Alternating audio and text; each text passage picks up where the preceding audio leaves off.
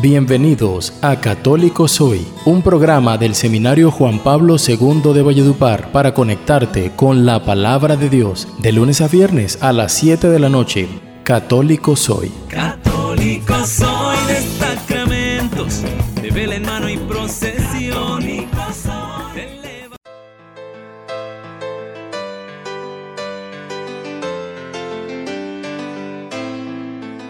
¿Qué tal queridos oyentes? Bienvenidos sean todos a una nueva emisión de su programa Católico Soy, programa del Seminario Diocesano Juan Pablo II de la ciudad de Valledupar.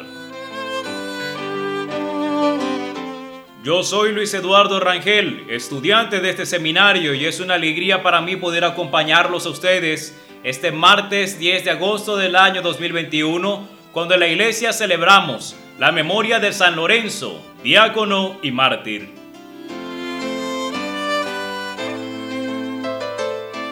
Les deseo a todos ustedes la mejor de las jornadas, que el tiempo que ya ha transcurrido haya sido una oportunidad de poder encontrarse con Dios y que ahora, de aquí en adelante, también sea otro espacio de encuentro compartiendo la palabra de Dios y la catequesis que traigo para ustedes en esta emisión.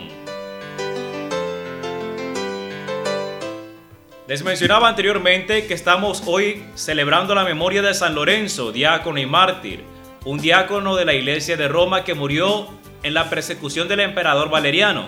El día sábado nosotros celebrábamos la memoria del Papa Sixto II, que fue martirizado junto con unos compañeros, cuatro diáconos romanos. Nos cuenta la historia de que este Papa fue sacado de una celebración y ejecutado frente a muchos fieles.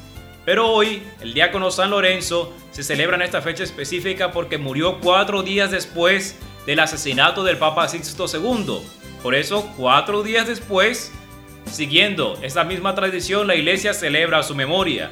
Actualmente su sepulcro se halla junto a la vía Tiburtina, en Roma, donde se erigió una basílica, la hizo el emperador Constantino Magno en aquel lugar y es un culto antiguo en la iglesia porque ya desde los inicios del siglo IV se está celebrando esta memoria de San Lorenzo, diácono y mártir.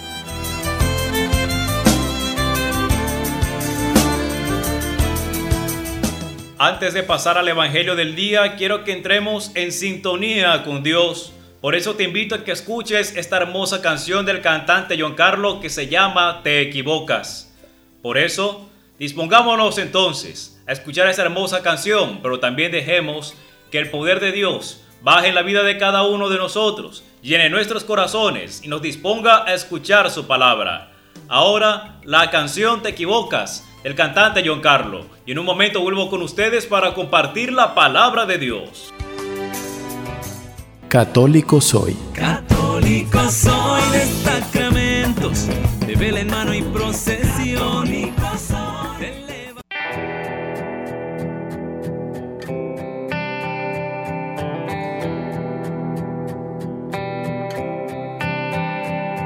Sientes que no puedes seguir que han dañado tu vida, que eras vela encendida y alguien sin importarle sopló.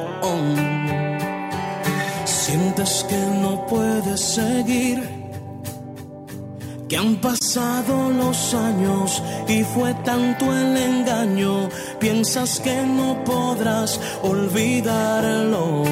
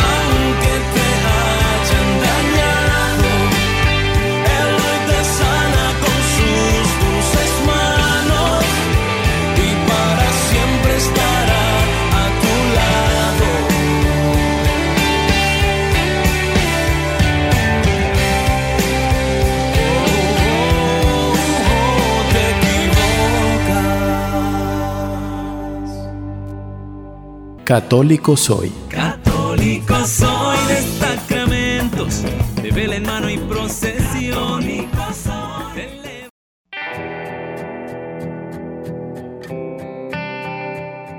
Estoy de vuelta con ustedes, queridos oyentes, después de haber escuchado esta excelente canción del cantante John Carlo.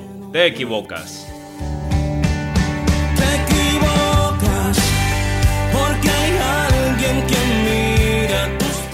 Es necesario pasar ahora a la parte más importante de nuestro programa, el momento en el cual nosotros nos encontramos más plenamente con Dios, que es a través de su palabra, compartiendo el Evangelio del día en esta fiesta de San Lorenzo. Dispongámonos entonces a escuchar el Evangelio de Juan, capítulo 12, versículos del 24 al 26.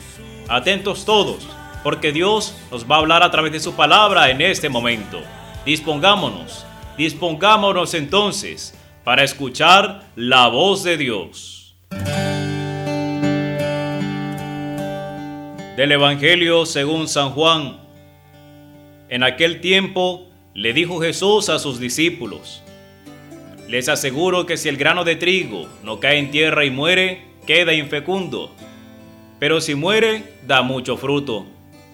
El que se ama a sí mismo se pierde, y el que se aborrece a sí mismo en este mundo se guardará para la vida eterna. El que quiera servirme, que me siga, y donde esté yo, allí estará mi servidor. A quien me sirva, el Padre lo premiará. Palabra del Señor.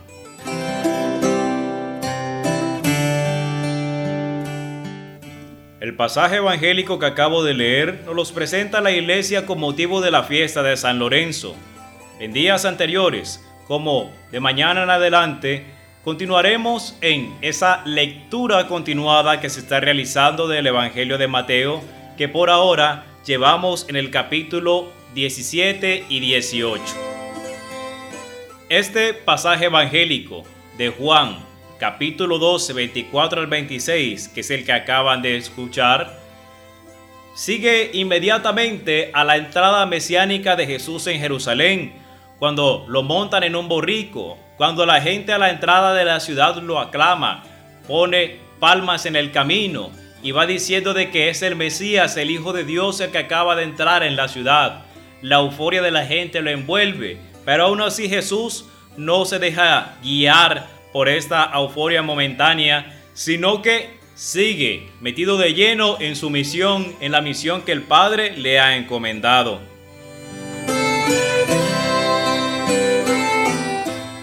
Jesús anuncia en el Evangelio de Juan, en esto que acabamos de escuchar, la forma en la que va a morir. Pero para entender esto es necesario que nosotros hagamos un recorrido por la cultura israelita y también por la Sagrada Escritura específicamente en el Antiguo Testamento y mucho más específicamente en el capítulo 53 del profeta Isaías. Una costumbre de los pueblos del Próximo Oriente, una costumbre pastoril, es que en la antigüedad los que tenían ganado sabían que en el desierto había una serie de animales cazadores que iban a acabar con sus rebaños. Por tanto, encontraron un método para evitar que sus rebaños fueran atacados directamente. Cogían a un animal en específico, tal vez el enfermo, el más débil, o el que al criterio del pastor fuese más conveniente, lo degollaba y las partes del cuerpo de este animal que había matado las dejaba en distintos lugares por el desierto y él tomaba otro camino, de cara a que cuando salieran los animales a cazar, se guiaran por el olor de la sangre del animal muerto y no atacaran directamente el rebaño. Posteriormente, con la costumbre de la religión, esto se fue sacralizando, es decir, los pueblos comenzaron a comprender de que así como los animales del desierto se alejaban, también podían hacer a través de un acto sacrificial poner sus pecados, sus maldades en una víctima de sacrificio y después al sacrificar esta víctima, hallarse ellos purificados del pecado y reconciliarse con Dios. Era una forma de expresar esta realidad del arrepentimiento. El pueblo de Israel también tomó esta misma costumbre. Por eso nosotros vemos que son comunes en el Antiguo Testamento los sacrificios. Tomaban un cordero, en ese cordero se depositaban, por decirlo de alguna manera, todos los pecados del pueblo y a través de este gesto hacia Dios el pueblo expresaba su deseo de convertirse, su arrepentimiento, imploraba la misericordia de Dios. En el caso de Jesús, Jesús es ahora ese cordero, porque Él es la víctima de expiación por los pecados. Y aquí, en este pasaje que acabamos de escuchar, de que el, el grano de trigo cae en tierra y muere, es la expresión de este sacrificio. Jesús morirá para darnos a nosotros los frutos de la redención, para reconciliarnos con Dios. Si vamos al capítulo 53 del profeta Isaías, nos encontramos con algo que en la tradición de la iglesia se ha llamado el cuarto canto del siervo sufriente. El cuarto canto del siervo sufriente, en el cual dice, abro comillas, si se da a sí mismo en expiación, verá descendencia, alargará sus días, su mano ejecutará el designio de Yahvé. Cierro comillas. Aquí se expresa ya en el profeta Isaías que lo que piensa hacer Jesús es entregarse, como se entregaba este cordero a la muerte por víctima de los pecados. Jesús ahora es una víctima de sacrificio mucho más perfecta, porque si bien el cordero es un animal que simboliza, Jesús es Dios mismo que ejecuta el acto de perdón hacia el hombre.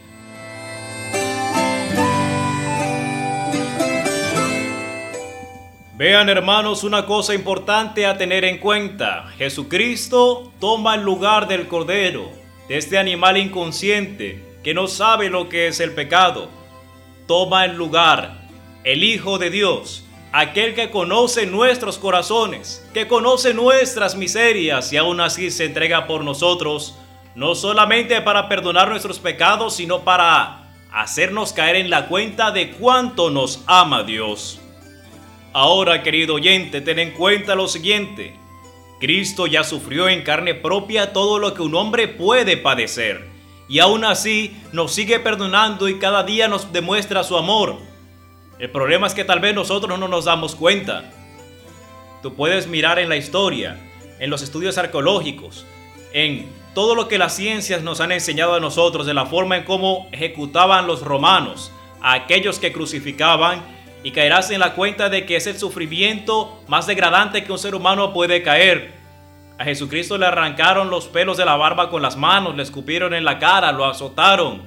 Con el clima tan terrible que hacía a las horas del mediodía, lo obligaron a cargar un madero sobre sus espaldas cuando tenía las heridas abiertas y caminar entre burlas, entre escupitazos. Luego ser crucificado desnudo. Si bien los artistas actualmente le colocan un paño en la parte genital a la figura de Jesús, los romanos cuando crucificaban a una persona le quitaban toda la ropa.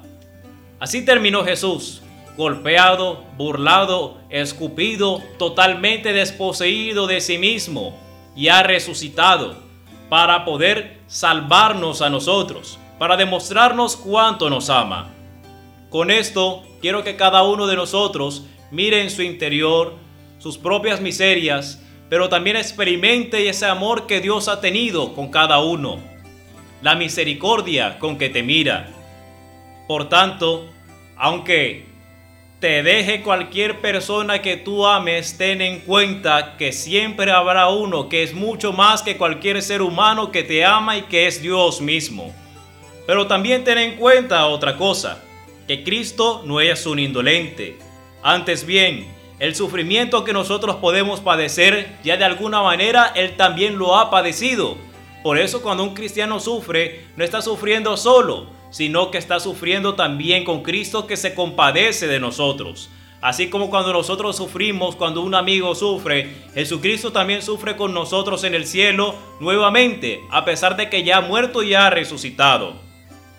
Pero lo último que quiero que reflexionemos nosotros es que si bien Cristo sufrió, si bien Cristo padeció, también es necesario que nosotros imitemos una actitud de Cristo y es la total esperanza, la fe en que todo sufrimiento por hacer el bien tiene una recompensa mucho mayor al sufrimiento que nosotros podamos adquirir.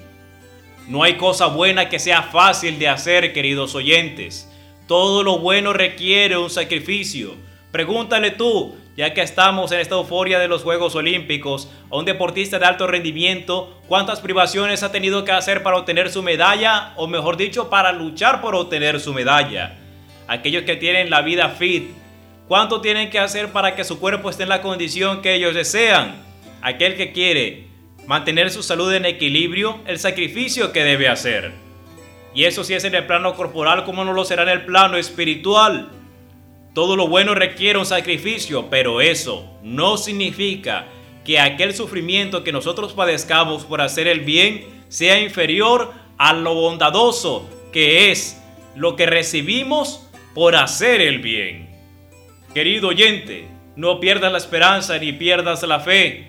Son muchos los malos en el mundo, pero será mayor la recompensa, mayor la felicidad para aquel que practica el bien. Gloria al Padre, y al Hijo y al Espíritu Santo, como era en el principio, ahora y siempre, por los siglos de los siglos. Amén. Vamos en este momento a otro corte musical, a escuchar la canción Si tienes fe de la banda Génesis. Y cuando vuelva vamos a compartir la catequesis del día. Quédense con nosotros. Católico soy. Católico soy de sacramentos, de vela en mano y procesión.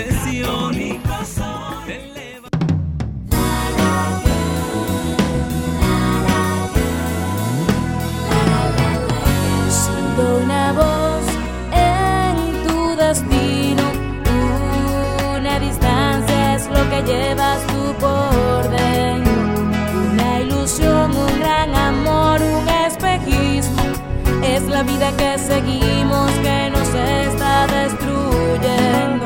Solo tú puedes encontrar en Jesucristo el verdadero camino que nos lleva a un mundo nuevo.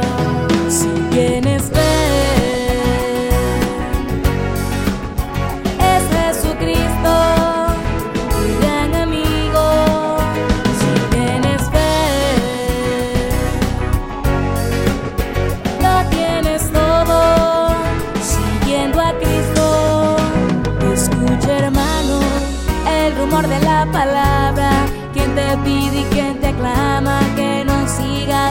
vida. Sigue la luz que te indique ese camino, no te sientas confundido,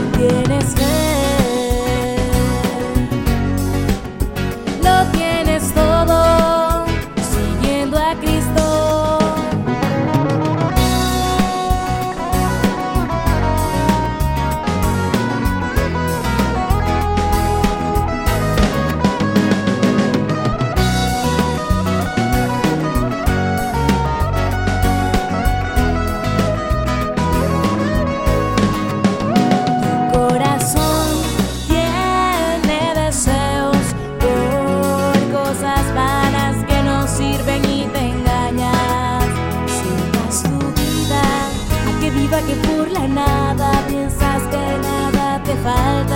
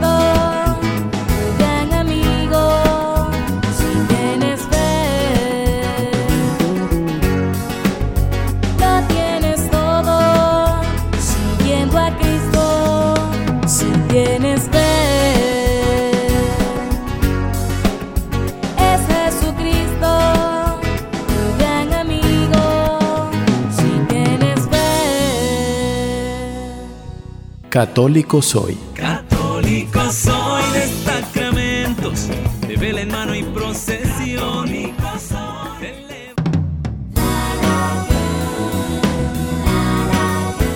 Estoy de regreso con ustedes después de escuchar esta hermosa canción de la banda Génesis que se llama Si tienes fe. Una distancia es lo que llevas tú por Pasemos ahora a la catequesis del día. El tema que hoy voy a desarrollar son los distintos nombres del sacramento de la Eucaristía y su desarrollo en los primeros siglos de la Iglesia. Ayer el tema era la Eucaristía como fuente y cumbre de la vida eclesial, en una necesidad de tomar conciencia, de volver otra vez a la celebración de este sacramento, a la celebración en los templos. Hoy quiero que, como lo he mencionado en el título del tema, hablemos de los distintos nombres del sacramento y también su desarrollo en los primeros siglos. La Eucaristía es un sacramento que está patentado en las sagradas escrituras. Los cuatro evangelios, junto con las cartas de San Pablo, co- como también en los hechos de los apóstoles, nos hablan de la institución hecha por Cristo de este sacramento. Por ejemplo, si nosotros pasamos al Evangelio de Lucas en los versículos 7 al 20 del capítulo 22, encontraremos el desarrollo de la cena pascual en el cual el evangelista lo que pone de relieve es que Jesucristo dice, tomen y coman mi cuerpo y mi sangre respectivamente y desde aquí es que se da la institución de este sacramento.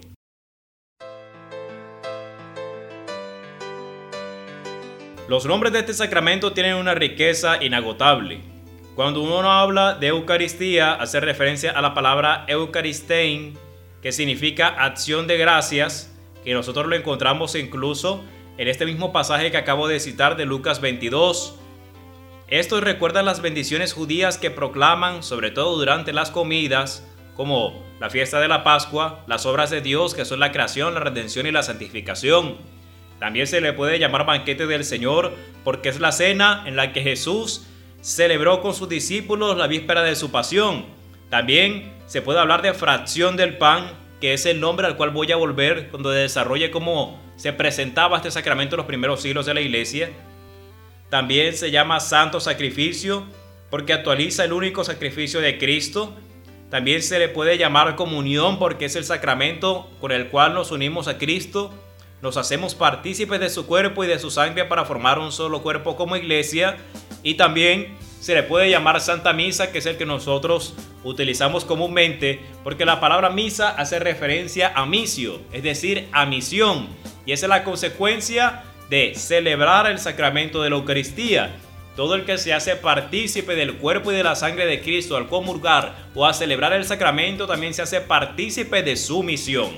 Por tanto, todos estos nombres están bien utilizados, se pueden usar de buena manera pero también expresan una riqueza que es necesario que nosotros vayamos abordando poco a poco en nuestra vida.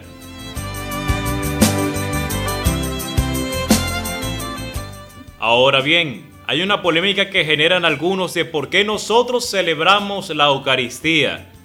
Si nosotros miramos en los evangelios, en este momento de la última cena, Jesucristo dice, hagan esto en memoria mía. Este hacer en memoria mía significa que Jesucristo nos manda a repetir este mismo gesto como el acto en el cual nosotros, a través de todos los tiempos, participamos de esa última cena que Él tuvo con sus apóstoles. Este hacer en conmemoración mía nos manda a nosotros a repetir este gesto. Por eso, el sacramento de la Eucaristía está no como un show o invención de la modernidad de la iglesia, sino como un mandato de Jesucristo mismo. Nosotros podemos ver incluso testimonios desde el segundo siglo de la iglesia en el cual ya se nos expresa que el sacramento de la Eucaristía se celebraba.